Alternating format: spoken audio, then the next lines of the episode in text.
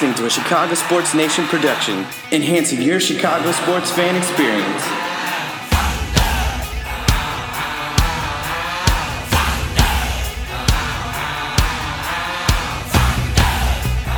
Hello, everybody. Thank you for tuning in to Shy Sox Weekly, presented to you by White Sox Nation and Wegern Enterprises. Today is episode 17, and I am John Suarez, joined with you by my co-host Tony Marchese. Tony, how you doing today, man? John, it's an off day. I am doing quite well, as always. How are you?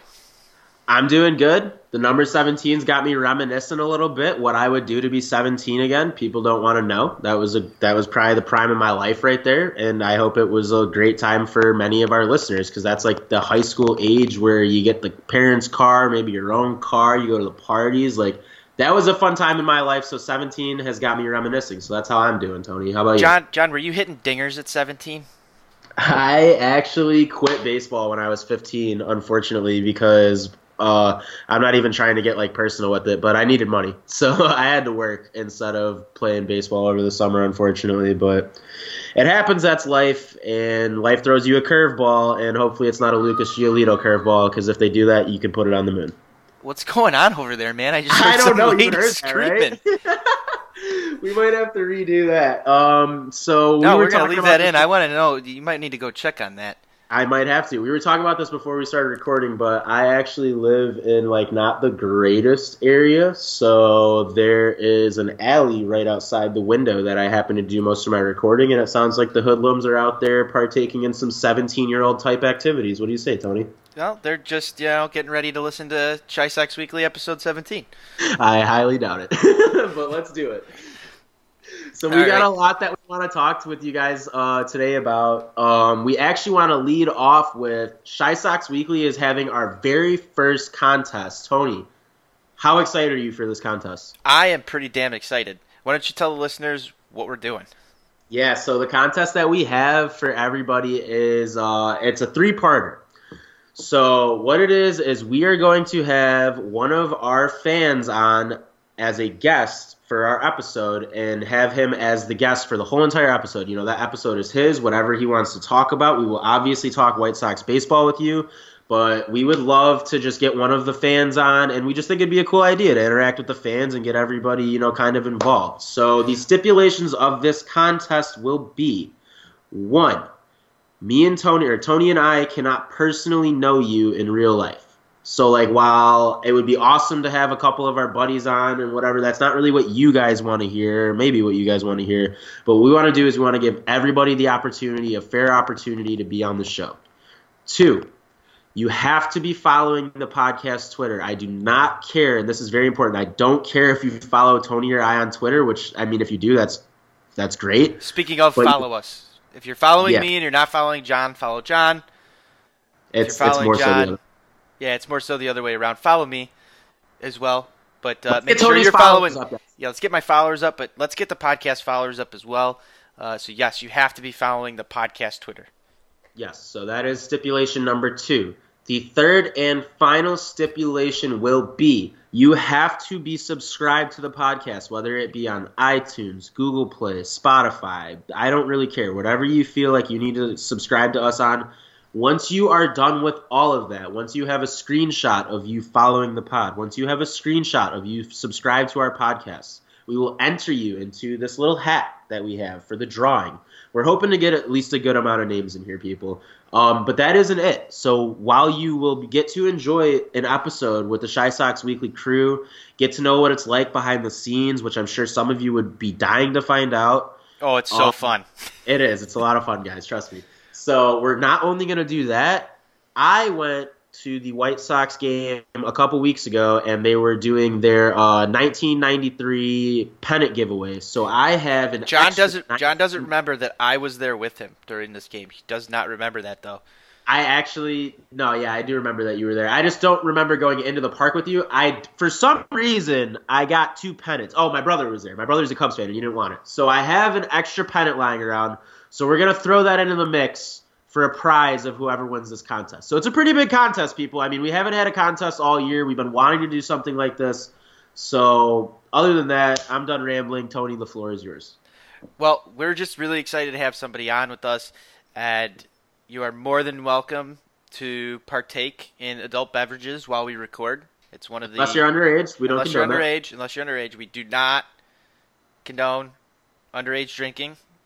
As we learned in a previous episode, it's not cool with us. But this contest is open to everybody. There is there is really no age limit. Maybe maybe 13. 13 sounds like a good, good Yeah, I number, mean, a good bar to set it at.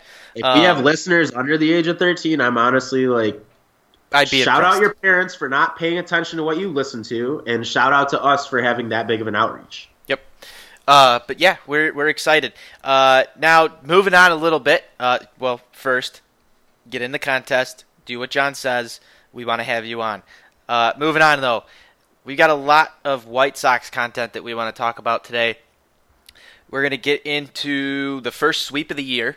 Uh, we're also gonna talk about the Yankee series a little bit, and we're also gonna talk about uh, a guy that we may be worried about. Oh my God, Tony, we have to get into this. Yes, we do. We have to get into this, and we'll save it for the back end. We've got some interesting stuff to talk about this guy. We sure do. Um, I like to call him Mr. Not August. So I don't know if you guys know that Reggie Jackson is Mr. October. Yoan Moncada is Mr. Not August. He has been having an all-time slump. I want to say he's like one for almost 30 in his last 30 at bats. He just cannot get on base in the month of August so far. So that's my take on that. Well, save it for a little bit later. We're going to get into it. The first thing I want to bring up, though, on the last episode, and you tweeted about this and you covered it yourself, uh, and this is at the forefront on everybody's minds these days. Uh, you promised something to our listeners. What did you promise? I sure did. I actually promised two things, and I was like really, really drunk, and I went back and listened to it, and I was like, eh, shouldn't have promised one of those things. So the the one promise that I made that I actually, honest to God, thought was like going to pull through was I promised our listeners that Michael Kopech or Eloy Jimenez, not both, just one or the other, was going to be up by August 3rd. It is now August 9th as we're recording this, and I also made a double take promise that one of them would be up by August 10th, which is in three hours, and that's not fucking happening. So just stop listening to me, guys. I had a hunch. You know, there's a lot that went into it. Um, one of the things being Rick Hahn was in Charlotte, um, like right before I made that tweet, just like you know, visiting the Knights, and Eloy Jimenez was on an all-time tear in AAA. So I kind of thought that that warranted the call up, and then they go and call up uh, Ryan LaMarre when Leury got hurt. And I get what they're doing though, because they're not trying to call Eloy up for a little cup of coffee and send him back down, and then call him back up in September. You know, you, we're gonna see these guys regardless at some point this year.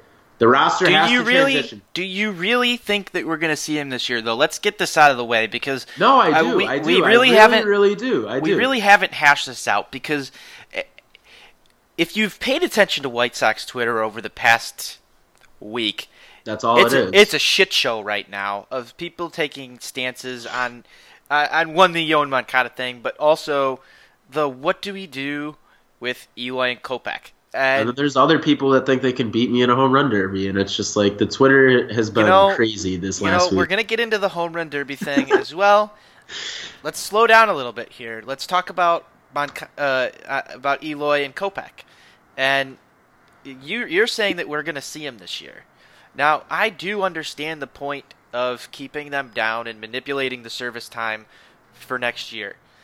It's a very valid argument to me to say, hey, let's have that extra year of control because what's the money situation going to look like when we have to re-sign all these guys? They're all going to be up around the same time for a contract renewal. You're going to have Moncada, Kopech, uh, just as the stars, uh, uh, Eloy. You've got um, whoever else is going to be due for a contract renewal. This is all going to come to a head all at once unless they buy out the arbitration years for some of these guys and sign them to long-term extensions like they did with Tim Anderson. And I'd hope that that's what they do. But a lot of these guys as high profile as they are, I don't think they're going to be candidates to do that unless for some reason the Sox actually use some money to, to off the bat right here for them that makes it you know worthwhile for them to buy out those arbitration years and stay longer uh, right away. But the only way they'd be able to is if they get them to buy in early, you know, like they did with Timmy. You have the like cup of tea, you got the like half a good year, and hey, let's sign that extension because we want to keep you around, we want to get you paid, like all this stuff. Right. But the message, and I get it, the message that they're sending right now, though, is that they may want to stick around and have that extra year of control. I personally don't think that Rick Hahn has made up his mind yet on what he wants to do. Uh, I think part of it is the fact that you don't really know what the landscape of the AL Central is going to be next year. Do they kind of try and maybe piece something together a little bit over the offseason? I don't know if the time is there yet. The performance, certainly on the field right now, isn't, uh, I would say, enticing to a free agent to come here. Certainly not. I heard the argument this morning that uh, if you want to bring up Eloy and you want to bring up Kopech and kind of compete through September, it would be more attractive for a free agent to come.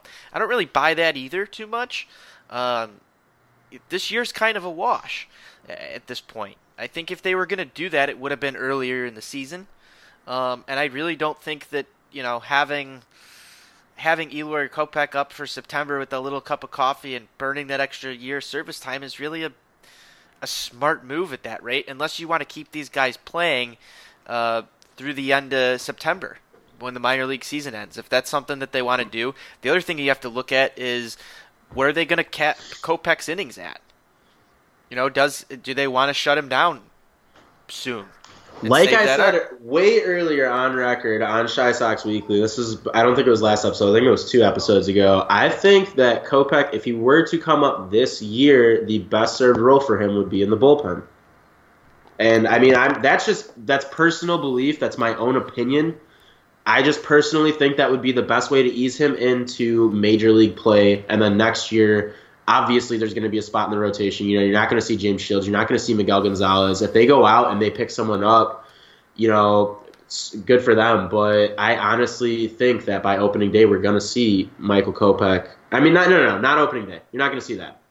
But you are going to see him way earlier in the year than you're planning on seeing him this year. Obviously, it's already August 9th you know, I, a lot of people thought we were going to see him by July-ish or on the trade deadline. Same with Eloy. You know, Eloy actually was the one that burned through the minors this year, starting in Double A. But he was the one that, when we got him, started in High A Winston Salem. Michael Kopech started in Birmingham, so his progression has actually been a little bit in front of Eloy's, and he's also a little bit older than Eloy. I'm pretty sure. I think he's like a year older. I mean, we went over this last episode, but he's like a year older than Eloy too. So obviously you have to play the whole age role into it, and you have to play all that into it. But realistically, by September, like I said, that roster goes from 25 to 40, and if you don't have a spot as Rick Hahn, as Rick Renteria, as the White Sox front office, if you do not have a spot for those two guys on your roster, what the hell are you doing? You're saving them for April 15th, 2019. That's that's exactly what you're doing. I mean, let's be real. We wanted to see these guys at the beginning of this year. I mean, there were people calling for Eloy to start the season with the White Sox. So, so if we're gonna, but like, if you're gonna go into the whole control thing, when did Moncada get called up? He got called up like mid July, right? Late July.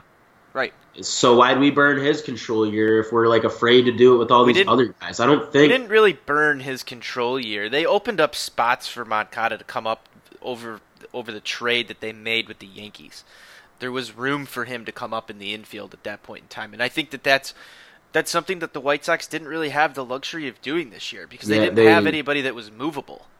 And that's another thing is if Avisail Garcia doesn't get hurt, he's not on the White Sox right now, and Eloy Jimenez probably is. So that's another interesting point that you made that because of the trades that we were able to make that unclogged the path for Yoan Moncada to get up last year.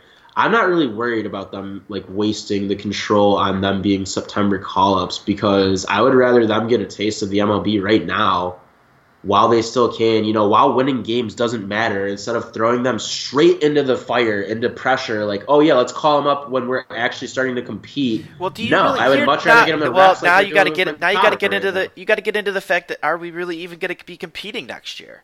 We've talked no, about this a few I don't different think we times. are. And I don't. I mean, going into this year, I really thought that we could have been like a dark horse wild card. And honestly, with the AL Central, You did know, not we can, think- we can compete. No, next year, next year, not Well, this year. you didn't think that we could have competed this year, and I go back to I never argument. once did. I never once thought we could compete this year, I and that's thought- obviously proven correctly. I'm on record that hey, we got to pull the Yeah, you say eight our- games under 500 or some shit? Yeah, I, no, I think I said we were going to be hovering around 500, and boy, do I look like an idiot now. But I think we got to go back and pull the tape on what MLB The Show projected for the White Sox. We're going to be very close, and I think we both laughed at how bad that projection was to begin with, and it's becoming a reality. I want to say there was something that was about 66 wins. We yeah, might but it's like coming worse. into that. I mean, like we had a lot of Lucas Giolito spring training optimism when we recorded that. We had a lot of Wellington Castillo wasn't suspended when we recorded that. We had a whole lot of Jose Abreu wasn't gonna. Jose Abreu is a whole other thing I want to talk about. How the dude literally puts up these fantastic numbers, but if you watch game to game to game. I'm not the biggest Jose Abreu guy. I don't think he comes through in clutch situations like he normally should. He did the other day, so we're going to talk about that as well. But that was like I was shocked that he did that. He doesn't come through in the clutch like he, like a like a top tier Jose Abreu- should. Jose His Abreu numbers is in the the best second half garbage the time year- player. He is a Yes, garbage his time numbers player. in the second half of the year are astonishing opposed to his numbers in the first half of the year, and that's any year that he's played for the White Sox. And I think weather honestly has a, a factor in that. Is there like a cat dying behind you? There's a lot dying behind me, Tony. Okay, I'm actually looking out my window and like locking eyes with some dude that's just like giving me the fucking look right now. so Well, we're getting I'm a little sh- worried about John's safety. Um, I don't be worried about my safety. It's never that. It's just like I'm worried about the audio quality of this podcast as this guy continues to look at me. Now it's getting awkward. invite him in. I might. I'm. I got a beer in my hand. I'm kind of holding it up. Giving. You want a beer? I'm gonna go grab another beer, Tony. I'll be right back. All right. And we're gonna go to a quick break while John grabs another beer. We'll be right back.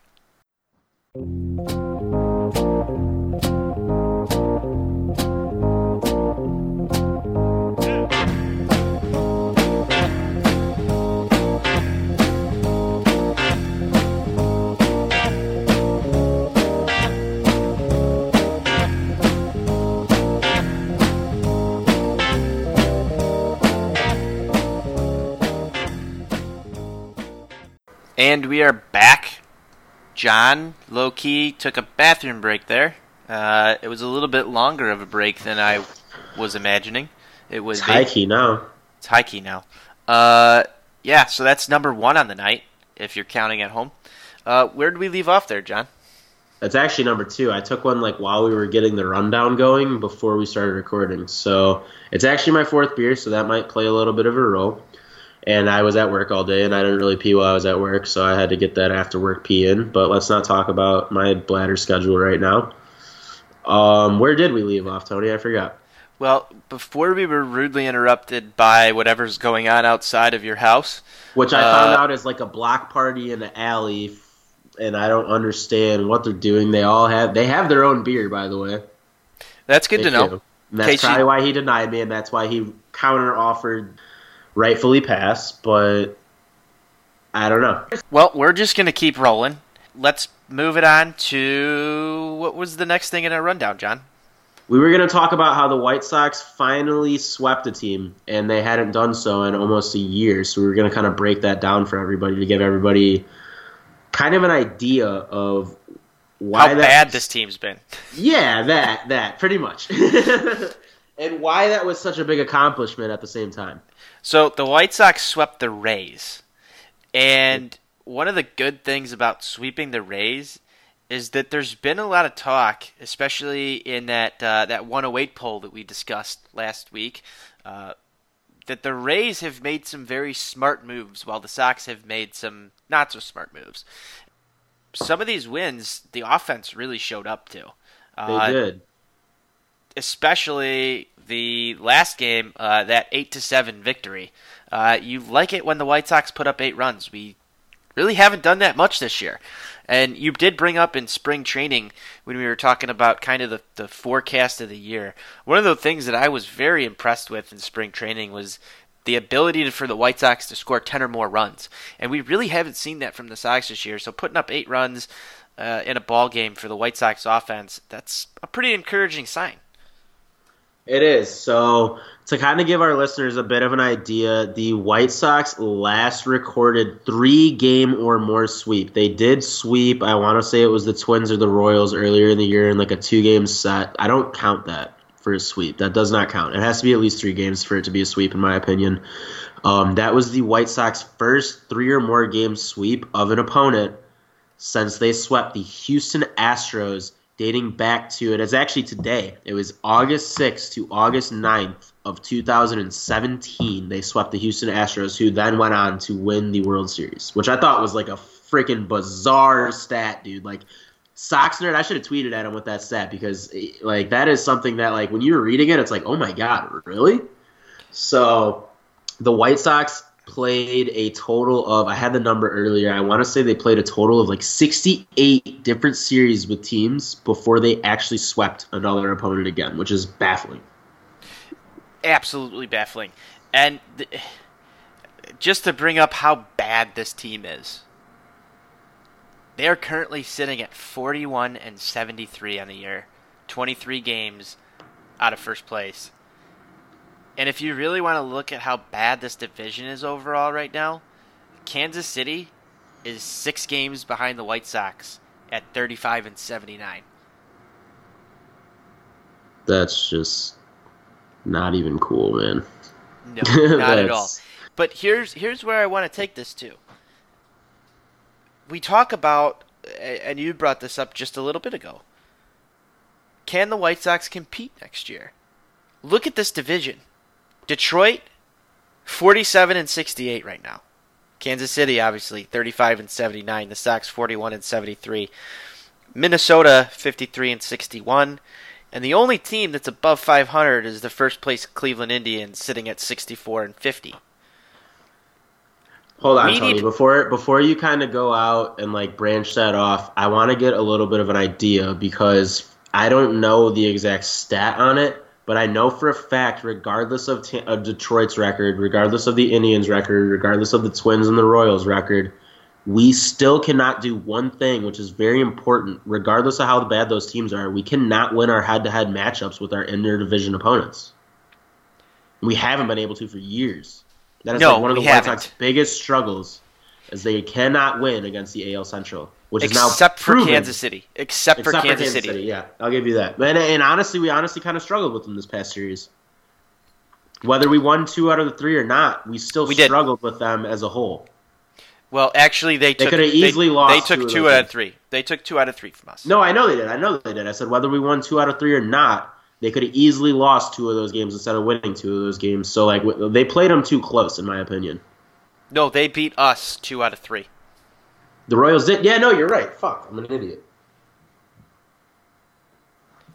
But the White exactly. Sox. So that's that's proof right there. It's like if you go and pull their head-to-head record against the Indians this year, they're terrible. If you go and pull their head-to-head record against the Royals this year, that's probably the only interdivision opponent that they have a winning record against. Well, that's what needs to change. That's what needs to change next year. And regardless, to. regardless of who we're playing, if the Sox want to take advantage of the AL Central next year, they're going to have to make free agent signings. And we were talking about this is this is where we left off. They're going to need to make free agent signings.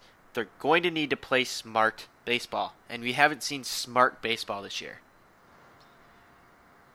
I don't understand how a rebuilding team has not been focused on fundamental baseball all year. You've seen that defense look very shaky at times. Uh, Tim Anderson, I know everybody wants to bitch about his defense. Yones made some really terrible plays. Yolmer's been holding the corner quite well, and Jose Abreu is about a league average first baseman. The outfield at times has been very suspect.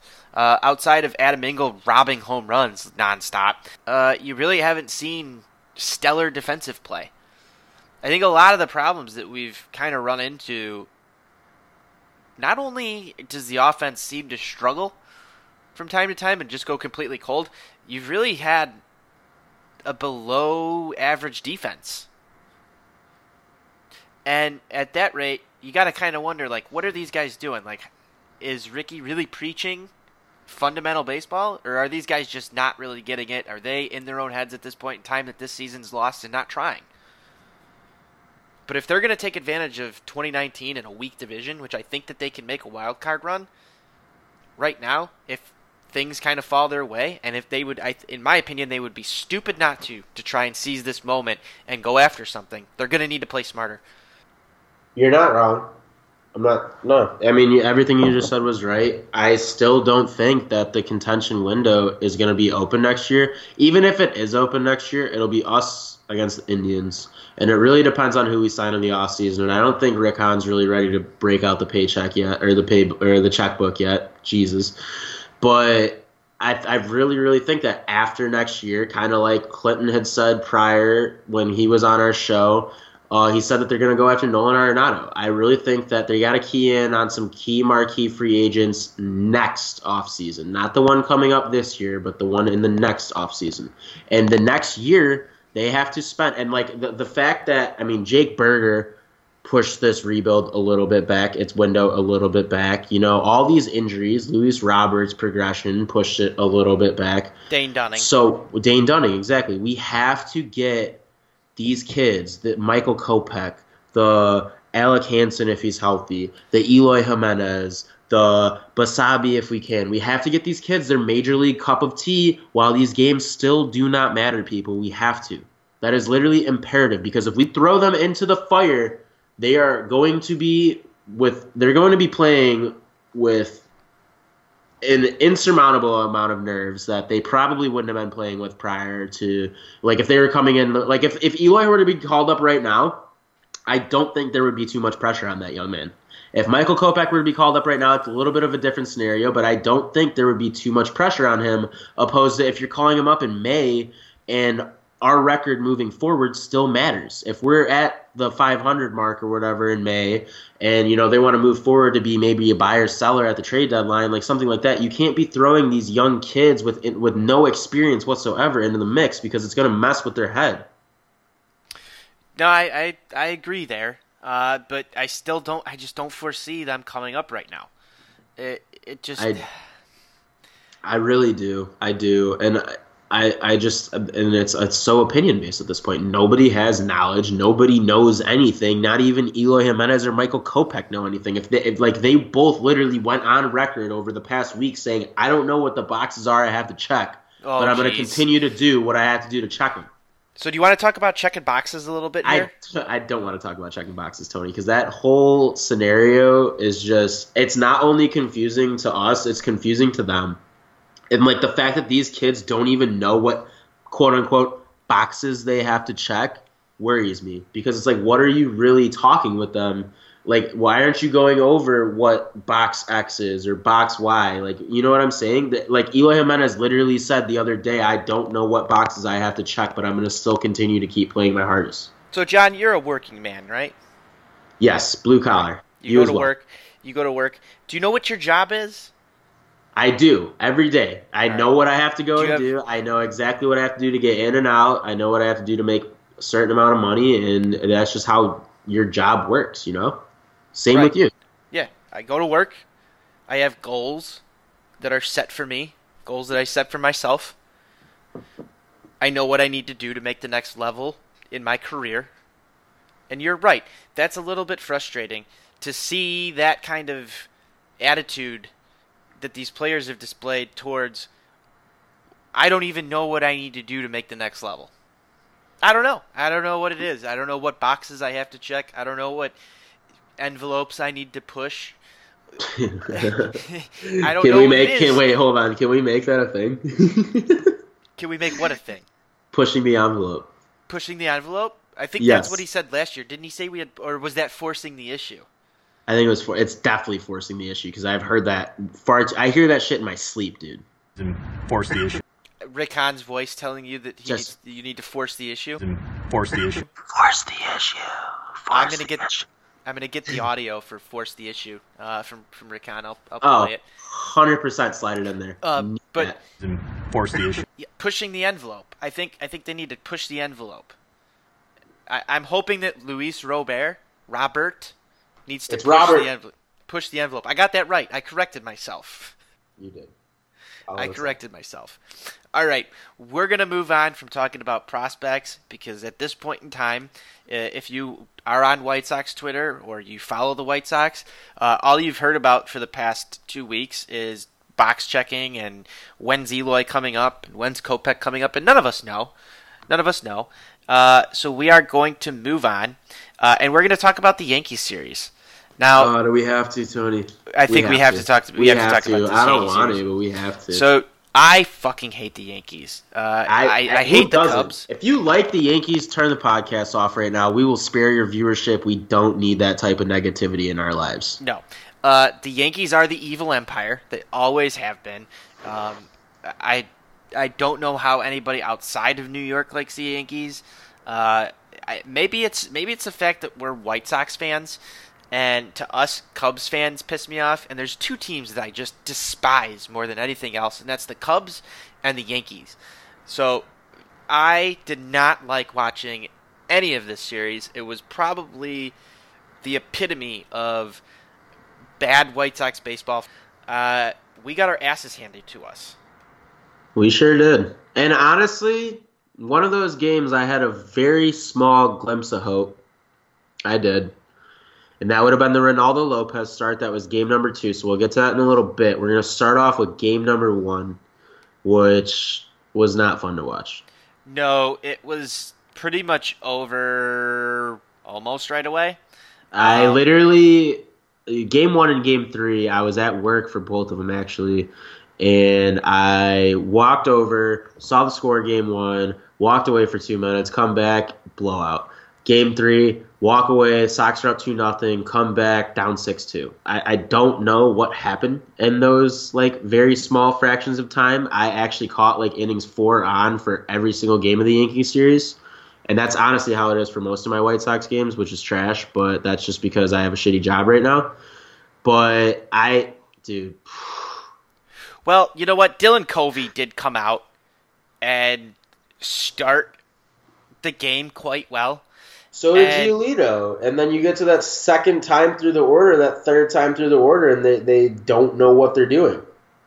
No, and, and this is one of the things about Dylan Covey that I'm going to go on record. I know that there's a lot of people who sit there and say that D- Dylan Covey has a chance to be a long-term starter in this rotation, and for a while, Dylan Covey looked like he was going to be the the find of this year. That's kind of lost its luster for me. Uh, he's shown good spots uh, of of brightness, but I think that Dylan Covey could actually end up being your your long uh, long reliever on a competing team, maybe going two or three innings.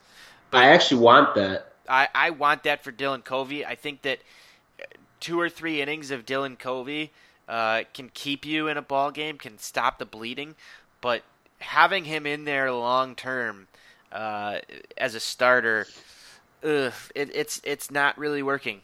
Uh, he has plus stuff. Uh, I, I, his two seamers pretty phenomenal. Uh, he's got a lot of movement on his pitches. That stuff plays in the bullpen. It, it plays as a starter too, but it seems like guys figure him out quite quick. Like you said, second time through the order. I, I just don't foresee him sticking. Uh, he did strike out five in that game and only walked one, so the control was kind of there. But he did give up four earned runs. Uh, they got him out of there early in the seventh inning. Um, you know, and that's the other thing that about this rotation this year is we haven't really seen guys go deep into ball games. Uh, you'd like to see that change next year, because Ricky Renteria's bullpen usage has just been god awful in my opinion. Yeah, that's. We could probably have a whole entire episode on Rick Renteria's bullpen usage because right when it seems like he's kind of figuring it out, he'll do something, and I'm just like, oh, dude, come on. Like, I mean, I, this is going to date back to a, like a month or two ago when he threw Chris Volstad in after just pitching him like 46 pitches the night before, or two nights before. Literally threw Chris Volstad in for like three fucking innings, and he pitched terribly. And then he throws him right back in in the heart of a game that was super important. I can't remember the exact game it was, dude. I'm sorry, and it's escaping my memory right now, and that might be the four beers I've had. But he throws Volstad in.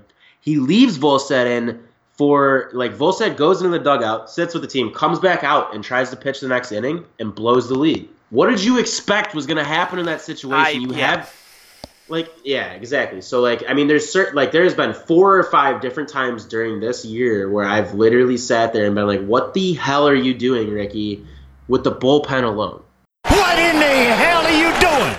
there's been like 30 times I've He's done gonna that get the what are year. you? What in the hell are you doing this week? he is he's gonna get a whole lot of those dude because That and i mean that's your that's a new segment for us. The what in the hell are you doing segment. And that goes to Ricky Renteria. How many times like I, I, I forget which game it was this week as well. You're down like four or five runs already and it's the ninth inning and he's making pitching changes. Unfriggin' believable. What in the hell are you couldn't- doing? yeah i dude Here's a prolonging question. the game Here- pace of play question. doesn't care Here's no, doesn't care about pace of play. Here's my question for you, John: Is Rick Renteria managing the White Sox when they're in the playoffs? All right, so I have gone on record saying, like, talking about this. Actually, on Sean and Maya in the morning, I went on record talking about this. They asked me if I thought that Rick Renteria was going to be the manager of the future, and they asked me like, why does he deserve to be the manager of the future? All right, so I'm not gonna really even change my Excuse me take. I want to chug a beer here while we listen to your explanation. No, you're good. I am going to stick with my guns and stay with my original explanation, and, th- and that explanation was Ricky Renteria has given me every single bit of information that I have needed for me to understand that he can be the manager of the next White Sox playoff team. The All right, reason you- being, yeah, lay it out. Lay it out for the listeners. the reason being, no, the reason being is it go it stretches way back. It stretches back to when he managed the Cubs. He kind of got the broad end of the stick and got a really shitty team to manage, and then the next year the Cubs make the playoffs because they called up the right people. You know, Joe Maddon did make a difference. I'm not going to sit there and say that he didn't, but Rick Renteria could have easily managed that Cubs team the next year that he got fired to the playoffs, just like Joe Maddon did. So that's number one. Is you got to kind of put him in like you gave him nothing really to work with. I mean, you gave him something, but you didn't really give him too much to work with that first like year that he was in. This is his second year now, so I don't know. Th- there's a lot to, that goes into it, but I think the one main thing being is that he is fluent in Spanish. He speaks Spanish very well. He is actually his his dominant language is Spanish. And a lot of these prospects, Luis Robert, Eloy Jimenez, you know, Mike Adolfo, Luis Alexander Basabe, a lot of these guys are overseas guys that are going to need somebody that they're comfortable with, that they're comfortable hearing plays from, that they're comfortable hearing sequences from, everything, no matter what it may be. Why do you think, I mean, and this is just a take, why do you think Reynaldo Lopez is pitching better than Lucas Giolito right now? There's obviously a communication barrier going on. You can't go on record and tell me that Reynaldo Lopez is pitching better because Rick Renteria speaks Spanish better than he speaks I didn't mean English. it. I didn't mean it like oh, that. That is a like hot that. take. I didn't mean it like that. I didn't mean it like that. But I'm saying that makes a difference, dude. Like being able to talk your native tongue and being comfortable on the mound, that makes a huge difference, dude. It does. It really does. So I really think that him being able to speak Spanish is going to keep him around a lot longer than people want him to be around. And I really, I would like to see Rick Renteria be the manager of that first White Sox team and see what he can do. If he, if he's not able to take that next step and to get over the hump, because he doesn't really have that managerial experience in the playoffs. He doesn't have any situation like that. All he really has is his cup of tea with the Cubs, and then whatever he's doing right now with the White Sox. So he has to get his opportunity. He's going to earn his opportunity. It's not going to come next year. It's probably going to come the year after if he's even still around. And I honestly, I'm not saying I hope he is, but if he still is, I'll understand why he's still around. All right, you gave me a, a little idea here. Um, we're gonna do quick hits with Shy Sox Jonda. Are you ready, Let's John? Actually, I'm not. I have to pee. All right, we're gonna go to break, and we're gonna come back, and we're gonna do quick hits with Shy Sox Jonda when we get back.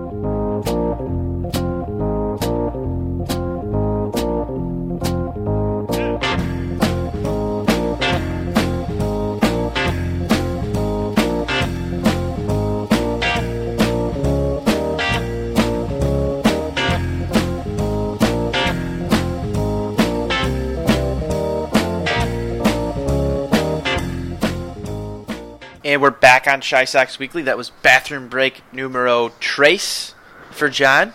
We are reloaded. I've got another another Necron 99 from Three Floyds uh, poured in my glass, and we're about to do some quick hits. Uh, John, are you ready for quick hits with Shy Sox Jonda? I'm ready. This might be a new segment. Hit me, Tony. All right. I'm going to feed you some questions here, John. You're going to respond back with an answer to one of these. We're going to get to know Shy Sox Jonda a little bit better through this. All right, here we go. Manager, Ozzie Guillen or Rick Renteria? Ozzy. Billy Koch or Keith Foulke, closer? Oh God, Keith Foulke. Nick Madrigal or Yoan Moncada? Oh my God. Quick hits, quick hits. Let's go. Quick hits, quick hits. Moncada. Joe Borchard or Brian Anderson? Brian Anderson. DH or no DH? DH all day. Magglio Ordonez or Carlos Lee? Mags. Oh EO. Ballpark food, hot dogs or peanuts? Hot dogs, easy. Steroids or no steroids in baseball? Give me the needle. Family Guy or South Park? Family Guy. Walk off home run or bases loaded save? Wait, what? Uh, walk off dinger. Boxers or briefs? Briefs. Currently sporting some. Modelo in cans or bottles? Bottles.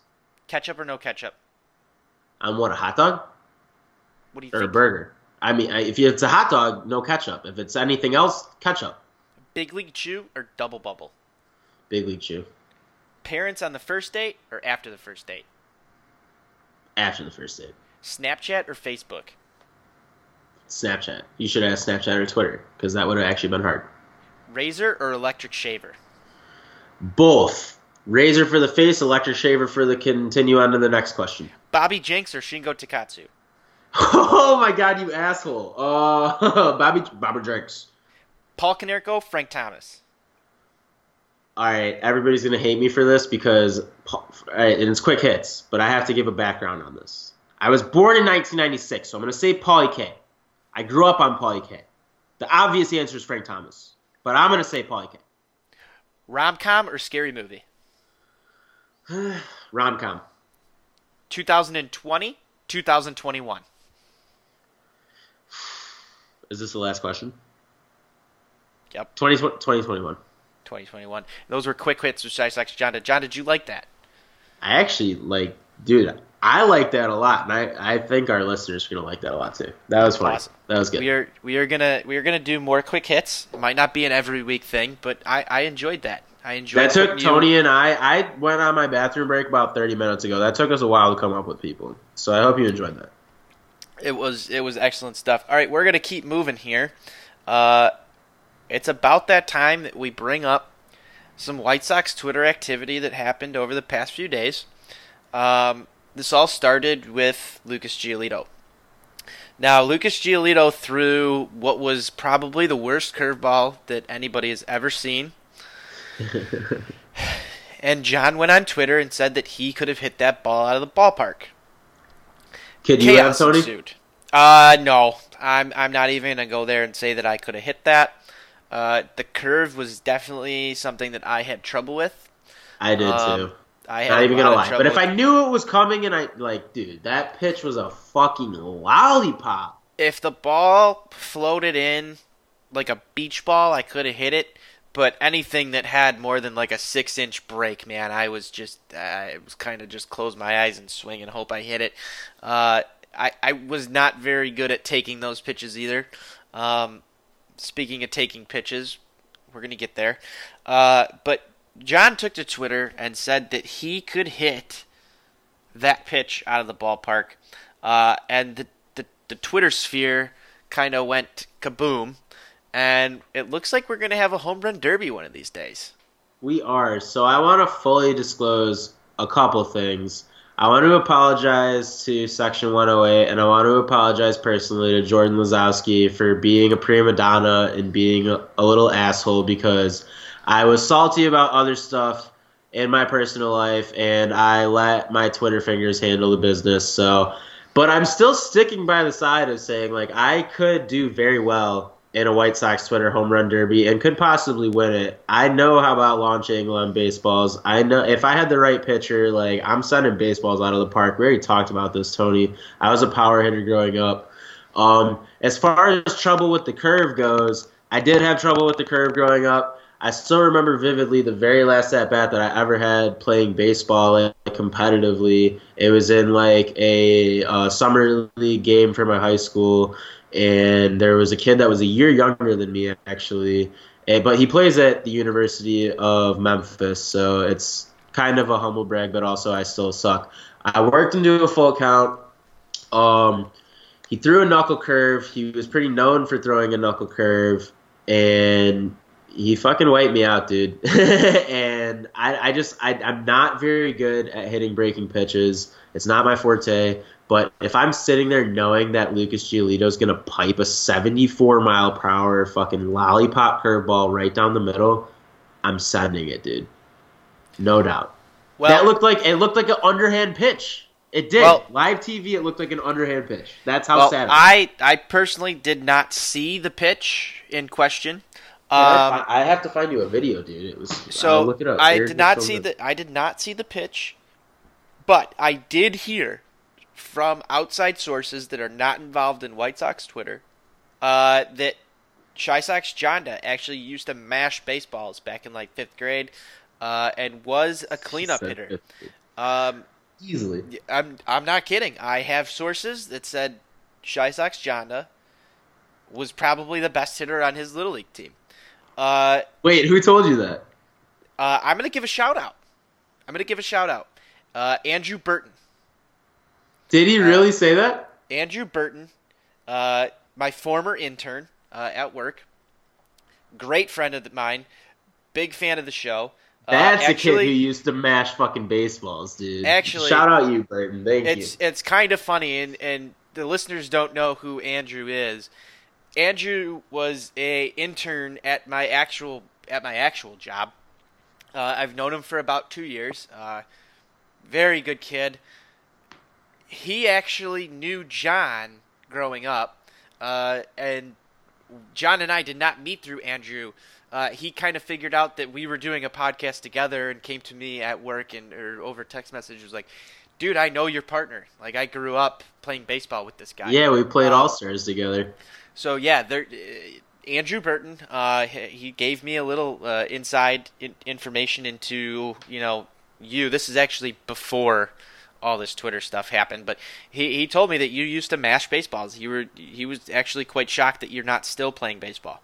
Um, so for the listeners out there, I have I have confirmed that that John John can hit the home run. So moving on a little bit here, we are thinking about hosting a White Sox Twitter home run derby. Uh, it's probably not going to be this year, uh, just due to lack of lack of time available to schedule this. But uh, probably going to be sometime in the spring, early summer next year. Uh, and we'll see what we can put together. But uh, I'd like to see John and some of these other guys in White Sox Twitter go out and uh, hit some baseballs. And I would love to do it. And if any of these guys wanted to maybe throw a little money down, maybe donate it to a charity of choice, you know, I'm 100% for the cause. We could definitely get behind this and make this an actual thing, people. And it might not even be all competitive, like all that. We could just do it for fun and just, you know, everybody would love to see it. So I'm yeah, all I mean, it. we could we could see how many guys out there from White Sox Twitter we can get out there hitting baseballs for a day, drink some beers, uh, maybe record On the a little record. live. On the record, I will hit more home runs than Kenwell. Ooh, Don't edit it out.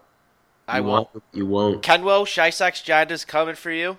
Uh, anybody else? I don't you hate you. you can beat? I don't hate you. No, I we was- don't hate Kenwo here. We don't do hate not you. hate Kenwo.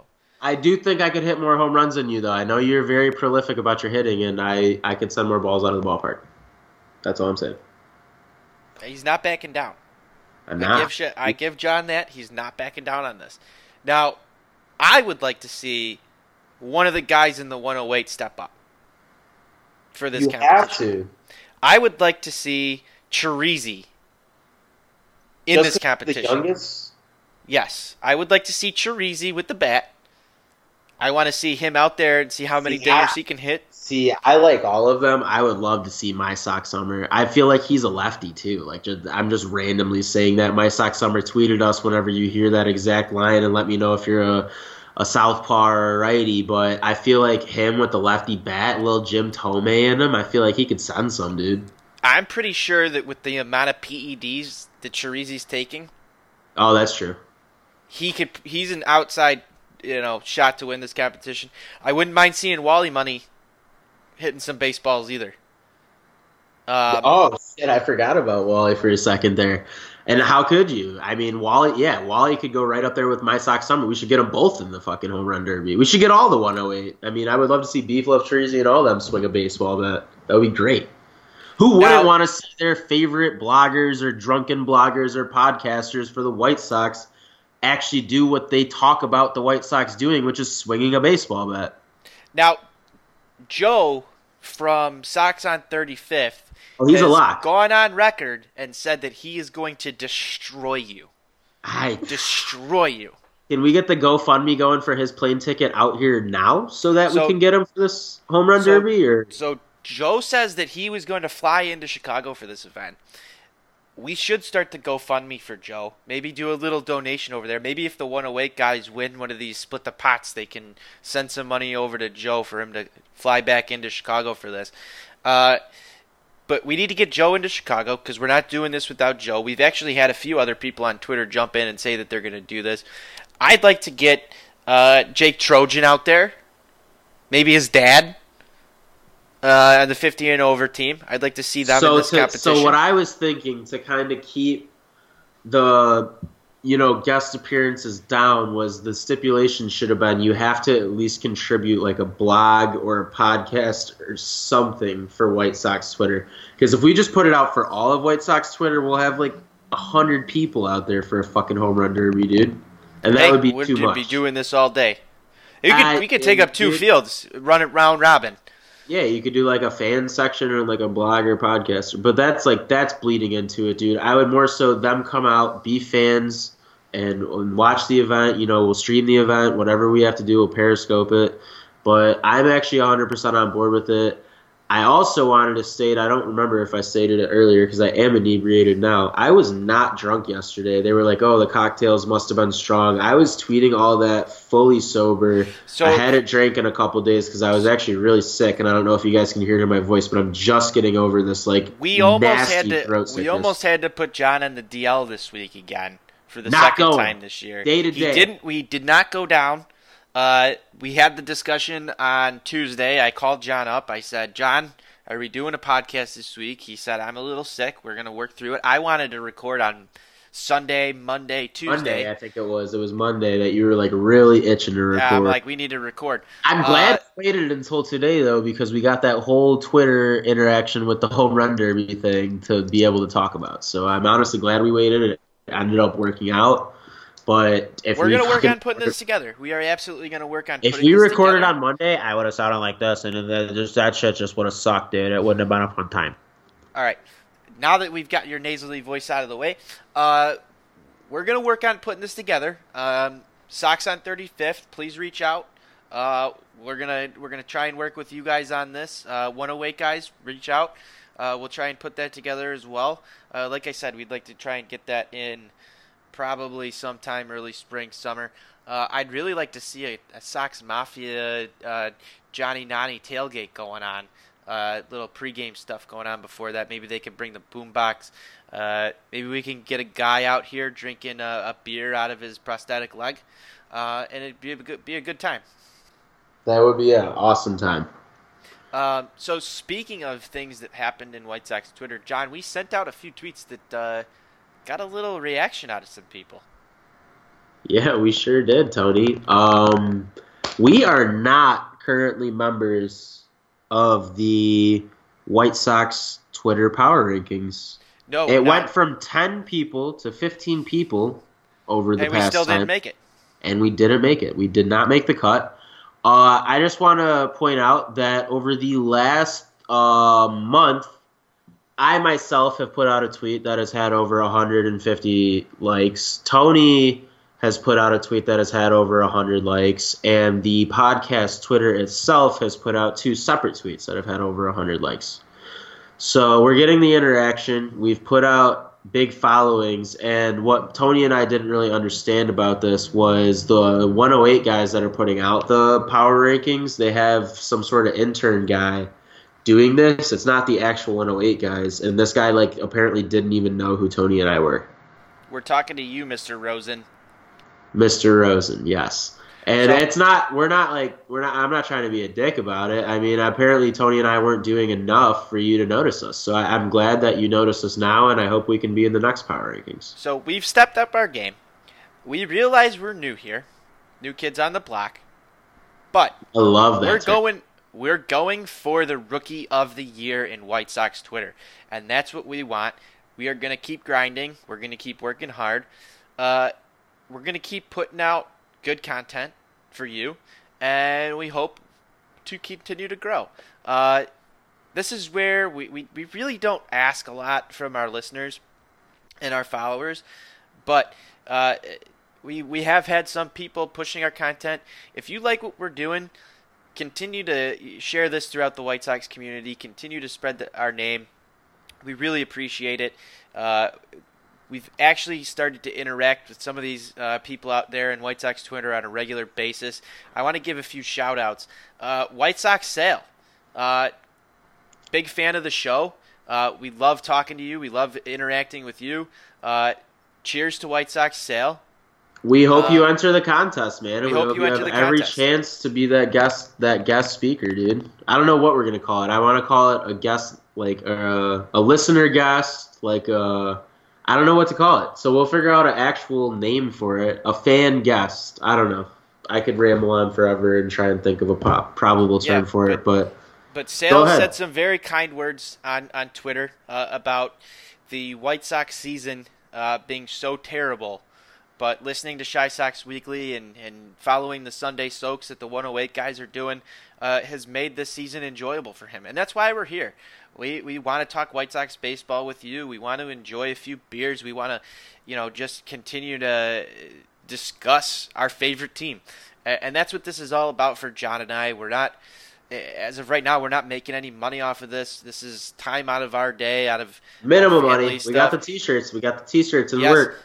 Uh, news on that actually. Uh, there will be T-shirts for sale very, very soon. We're uh, working out uh, some final details on how we're going to be selling them. We've we've got We're probably going to be selling them through our sponsor, or not a sponsor, but who we blog for, which is going to be Chicago Sports Nation and Weigert Enterprises. They opened up a shop, so we're going to probably put our T-shirts on the market there so that our fans have a chance to buy our apparel while me and Tony figure out everything else. Yep. So we're we're very close uh, to getting shirts on sale. Uh, We're just I trying to strike the right deal, people. Yeah, we're trying to we're we're doing some business. Uh, but yes, our shirts should be available very soon. Uh, we're gonna work on a few extra designs as well. Uh, the ones that you saw John and I wearing uh, the other day and uh, at the at the game, and uh, there was I'm actually, actually John put out it a tweet now. about. But uh, yeah, we're gonna get those on sale for you guys. Uh, we hope that uh, we hope that we get a few buys on those, and we're gonna come out with a few other ones. But um, like I said, uh, White Sox sale put out some very kind words uh, to us, and we, we appreciate that. We we do see the feedback that we get, and uh, it's it's very it's very touching to us to see that we're at least making somebody happy. If if it's just sale, that's great. But uh, we hope we're we're hope we're uh, giving you guys some entertainment uh, every week here. Yeah, and aside from the T-shirts, uh, Tony and I have actually been talking off the record, obviously, about you know we've we're kind of vocal about it that we don't do these recordings together. Um, we're we're pretty close to coming to a situation where Tony and I are actually going to be able to be in the same room.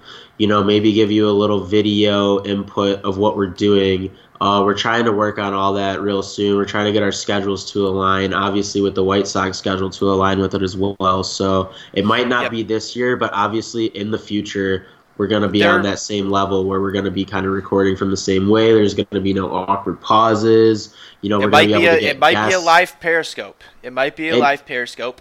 It might Um, be, and we might. Well, we might be able. We might periscope, you know, clips and bits of our pod for the viewers live. But you know, you're still gonna have to come check us out on iTunes or whatever to get the whole 100% Chi Sox Weekly juiciness that you're all looking for. You know.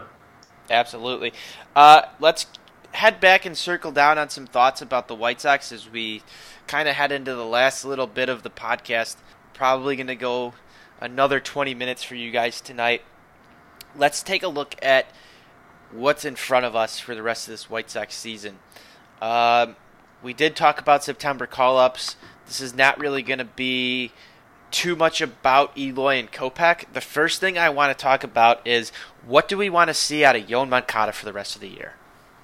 We just want to see slight improvement. I mean, you can't. Uh, you could sit there and say, "Oh, I want to see him hit fucking 350 with eight home runs and 30 RBIs until year's end," but that's just big dreaming. You know, all I want to see is him not slump as hard as he's slumping right now and move forward into a leadership type role next season. That's all I want to see is to Well- see him become more vocal, to see him not be the kid on the team anymore. And they're gonna have to start calling kid, people that are like younger and more fragile than him up for that to happen. He's gonna have to kind of have to have that seniority over Eloy Jimenez, over Michael Kopech, over anybody else that they call up from this point that hasn't had any service time period. You know, he's seeing guys like Palka come up and Ryan LaMarre come up, and I'm sure he feels some sort of guys seniority are over them. those guys are a little bit older than him, but I don't think those but are the still, typically the guys that he's time. mentoring. Even if someone like say, like we were talking about our jobs earlier, if someone comes in and you have to train them to do their job or whatever it may be, or you have to explain to them how to do something, do you care if they're older or younger than you? No, it matters No. where they are in position of the work that you're doing. Exactly. And Yoan should take a leadership role on this team. And and that's kind of what I want to see out of him as well is is he going to lead the new guys? Is he going to take Eloy under his wing? Is he going to take uh, you know, Nick Madrigal under his wing when Nick eventually makes it? Is he going to take some of these other guys like Basabe underneath his wing and, and develop them and kind of be that leader? Right now, that guy's Jose Abreu, and we don't know if Jose is going to be here long term. Obviously, still, but is is Yoan the right guy for that right now? I- I- We just had an interview with eh, with Yoan earlier this week, and he says he knows that he's in a funk right now. He knows that he needs to be more aggressive. I'm wondering if Yoan's going to be that guy that kind of islands himself out because he needs a little bit more, you know, he needs a little bit more help himself rather than to be helping other people. Uh, I don't think that you really want to see that from Yoan, though. You want him to be the centerpiece of this rebuild. He was the centerpiece of the Chris Sale deal. He was a number one prospect. You want to see him be that leader. Uh, right now is actually the best time for him to struggle, and I think Ricky Renteria actually came out and said that he loves the fact that that Yoan is struggling right now because this is a really no pressure situation for him. If uh, let's let's flip this on its head a little bit. If Yoan goes into this year and just absolutely pounds the baseball, doesn't strike out 200 times, uh, hits a 280 to 320 somewhere in there, and then next year goes into a somewhat competing year and all of a sudden has a massive sophomore slump. I feel like that would raise more flags than him struggling right out of the gate. There's plenty of precedents for either scenario, but I would rather see him gradually take those steps up rather than a guy like, let's look at Cody Bellinger this year. He came out of the gate as a rookie, just absolutely destroying the baseball. Looked like the next Babe Ruth how many home runs he was hitting last year, just knocking the cover off the baseball. And this year, Cody Bellinger comes out and struggles right out of the gate. I mean, right now he's hitting 244 with 18 home runs. Last year, by comparison, uh, last year the guy hit 39 home runs with 97 RBIs. I mean, right now he's sitting at 18. I don't think he makes it close to 40 this year. You don't want to see that out of him.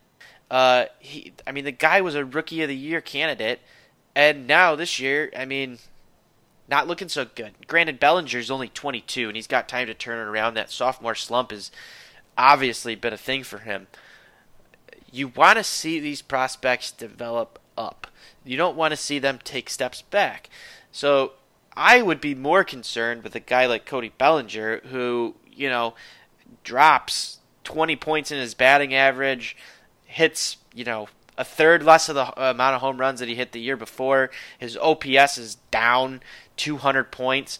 I mean, you want to see Yoan develop and take those steps. This is kind of a good thing if you if you really take a step back. Here's the bottom floor. How, how how much higher can he go? You you don't expect Yoan Moncada to come out next year and have as bad a year. If he does, okay, now we can start talking about what's wrong with him. Should we send him down? Is there more time for that he needs to develop outside of the major leagues? But as of right now, he's he's just developing. And in a non-competing year, you can't really get too bent out of shape about him watching the zone. Uh, one of the things that I put out on Twitter the other day uh, was actually a tweet uh, from Strike Zone Tracker uh, on one of his called third strikes, and the ball was literally just off the corner uh, on the lower half of the plate, and it was a ball. It should have been ball three. The umpire called it a strike, and what I said in my tweet was Yoan Moncada has one of the best eyes in baseball. I would actually argue that it is the best eye. Now, if he has a better eye than the umpire, he needs to actually take a step back and know how that umpire is calling the game. He needs to maybe take a little bit more interest into yes, I know this is going to be a ball, but how is the umpire going to call it? It's almost as if his eye is too good for the game of baseball. We don't have robot umpires. I don't like the idea of robot umpires. I could go on about this all day. But what Yo needs to do is realize that when he has two strikes on him, if he is smart enough to know that that pitch is a ball and it's close, foul it off. Do something with that pitch other than watch it and rely on another human being to make the right call.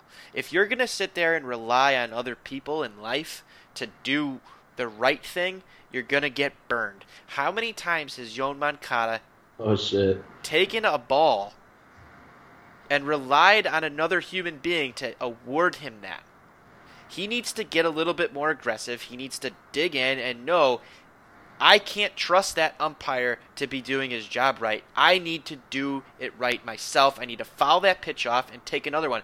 Now, on the contrast, if that ball is way off the plate, then you take your walk. But if his eye is developed enough at this point in time to identify that a pitch is going to be three inches off the zone, he needs to be smart enough to know that that three inches off the zone is something that he needs to do something with rather than just rely on somebody else to make that call for him because he's going to get burned. That strike zone expands, umpires make mistakes. That's part of the game of baseball. If you don't like that, you shouldn't be watching the game.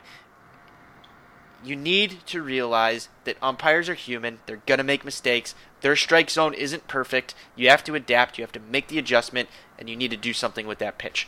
Don't sit on it. That's what I have to say about Yoan Moncada. I love that you explain that tweet that you only got 160 characters for like like enough because I I got the idea of what you were trying to say, but I needed a little bit more of a background on it, and I'm glad that you got to explain it. Um, one thing that I wanted to bring up before we kind of close it out because we're getting pretty close to that hour. Uh, we want to first of all apologize for not bringing a guest to you guys this week and not really even announcing that we weren't having a guest. We kind of just flowed into the episode. Big burp, sorry. Uh, we were gonna have Clinton Cole on this week. He ended up having to cancel because he had some stuff going on with work. So we are probably gonna have him on hopefully before the end of the year. So we'll keep you guys posted on that. Next week we hope to bring you a guest, and then the week following is when we're gonna hope to run out our contest episode where we have our fan listener as our guest. That's what we're gonna call it. The fan listener is our guest. Uh, one thing I do want to talk about real quick before we let everybody go, Tony the White Sox next 16 games. That's a big number, Tony. It's 16. a real big number. What's what what's so important about the White Sox next 16 games, Tony? Are they all at home? Nope. What did we They're talk about, earlier? They're in the they're in the division. They are divisional They are games. all interdivision games. There you go. It didn't even take you long. I'm proud of you.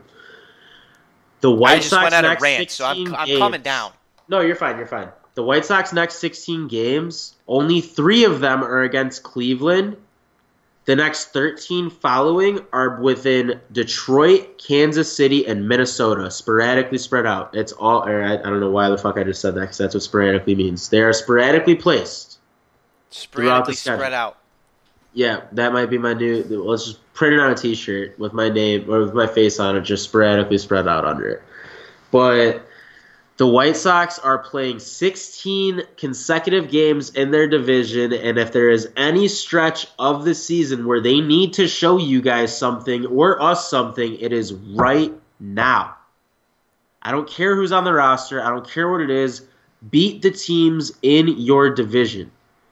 There's not many of them away. All the games against Detroit are away, but other than that, you have all these games are at home. You have the Kansas City series at home, you have the Cleveland series at home, and you have the Minnesota series at home. You have that one game in Minnesota because of the rain out. But other than that, you have all these you have all these home games.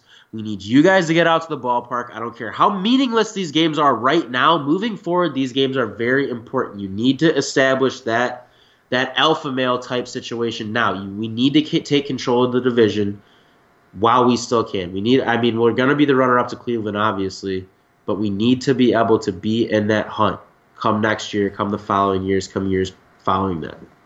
I'm drunk. Sorry, Tony. No, you're good, John. I I actually have I tried to make a flipped. good point.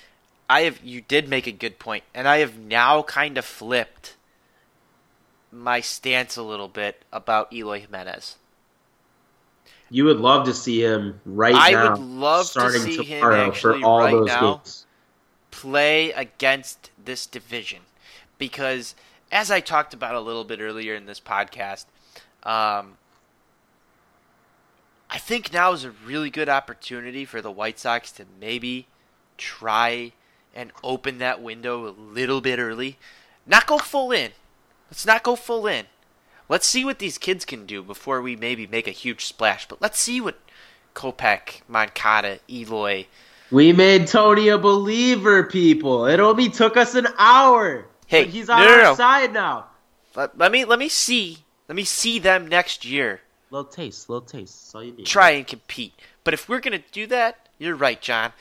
Let's see what they can do against these divisional opponents. Maybe get them some get them some games up against Corey Klubers and Who's uh, our second to last series of this Jose? Berrios, Pretty sure it's a pretty important series, Tony. We the only get two Chicago of them here. Cubs. Exactly. Who would you love to see in the lineup, starting pitching and in left field for one of those You're games? giving me absolute goosebumps chills right now. You, like I've so got you the chills. You gotta got the be chills. on If our you don't have the this. chills- we have so much. Like the, the the heart of the season hasn't even happened yet. We knew it was a watch from the get go. So This you is the have, heart of the season. if you don't have the chills thinking about Hawk Harrelson's last game that he's going to broadcast, and the chance that Eloy Jimenez can hit a walk-off home run against the Chicago Cubs, and Hawk Harrelson just absolutely dies in the booth. Just Actually, that would be a Hawk good. That would probably be how he wants to go out. But He- let's he hope gone on- forever that that's not how that happens. He has gone on record saying he wants to die in the booth.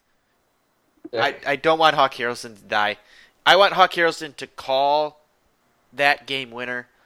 I want to explode with joy thinking about the things to come for this White Sox team. I want to just get absolute chills again watching it happen in real life. Get Eloy up here. Let's check those boxes.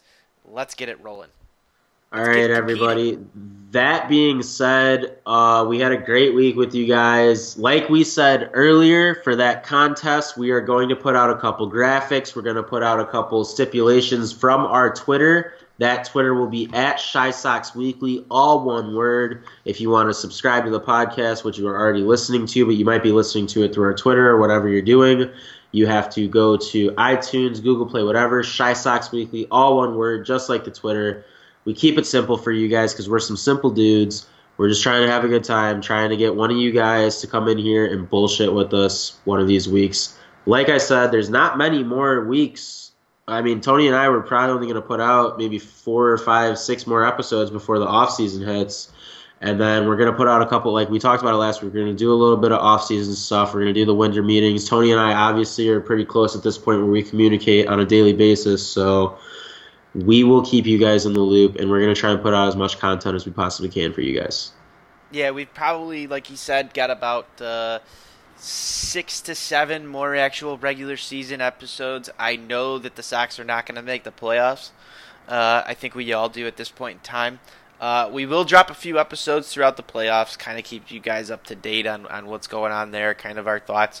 Uh, the Sox season is, is coming to a close here. I mean, we're on the tail end of things. Uh, September is probably going to be the funnest month of White Sox baseball, uh, just because of the September call ups because we have the chance to play some spoilers, because we're going to be playing the Cubs late in the year.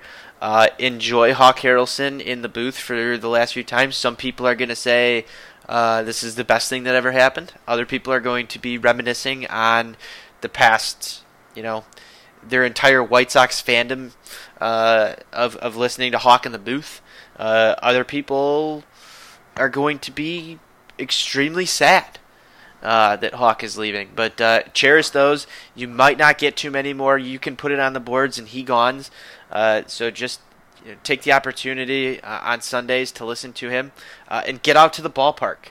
Uh, as as Johnny over on Sox on 35th says, get out to the ballpark. It's not going to be very long before it's fall. Everybody's going to be getting ready for football season, except for myself. I already am. I already am. I know John's already ready for football I'm watching season. preseason highlights on my TV right now. Baker Mayfield had quite the day. 30 seconds that we don't talk about the White Sox. It took us this long, but yes, Baker Mayfield had an incredible preseason debut. I do not know who Baker Mayfield is. I'm What assuming he plays for the Bears. No, Um, he does. Oh my god! Don't edit that out, please. I hope I'm not. somebody calls I- you out on Twitter for that. I've, I'm Shit. not going to even try and pretend that I know anything about football. He won the I don't. Heisman Trophy. I don't know anything about football. I don't follow college football at all. Um, I'm ready for hockey season. Go Uh, and I'm just going to drop this out here right now. Um, yeah, let know. Wegrin Go ahead. Enterprises, Wegrin Enterprises, uh, Chi Sports Nation, the, the site that John and I work for.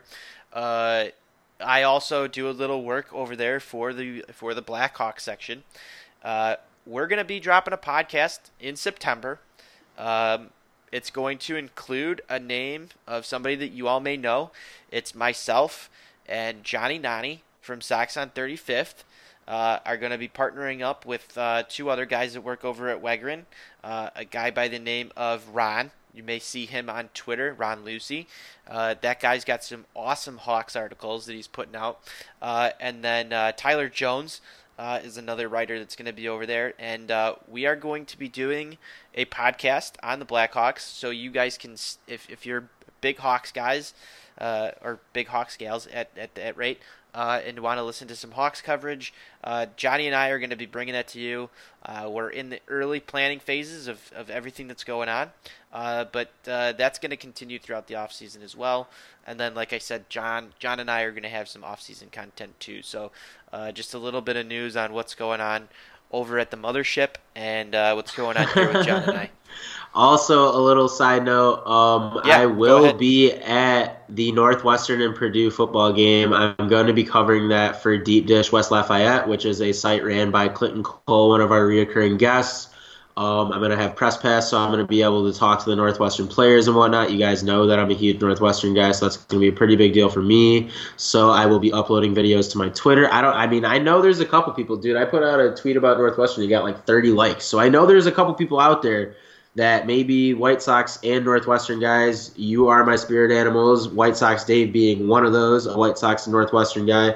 So I'm gonna put out like locker room interviews, videos, whatever I can do on my Twitter for you guys when that time comes. But other than that, I was trying to hold that burp in, dude. I would try my hardest. It's all White Sox succeed. until then, baby. I did not. You know, I'm a, I got a 40, 80 grade burp right there.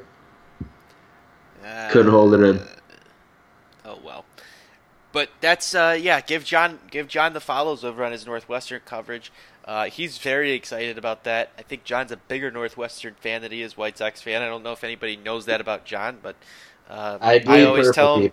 I, always tell him he needs to tweet more baseball, uh, and that's what this podcast is about: White Sox baseball.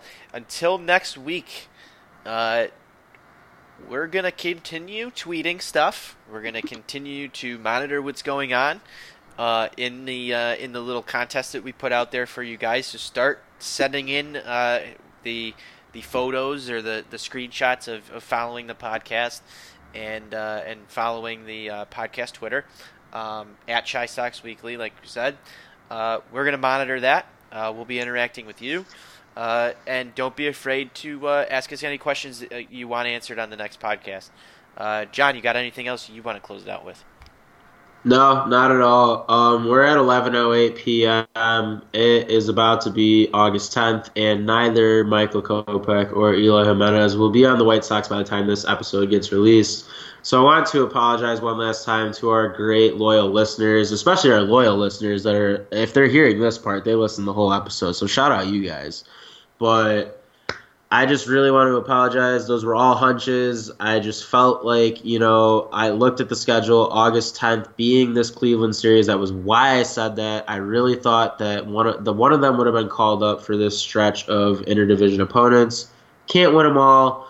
I do still firmly believe that one or two of them will both be up by the end of the year. So let's maybe not implode on White Sox Twitter any more than we have been. But until next week, hopefully we'll have a guest for you guys. Let's go White Sox. Go White Sox. All right, guys, we'll see you soon.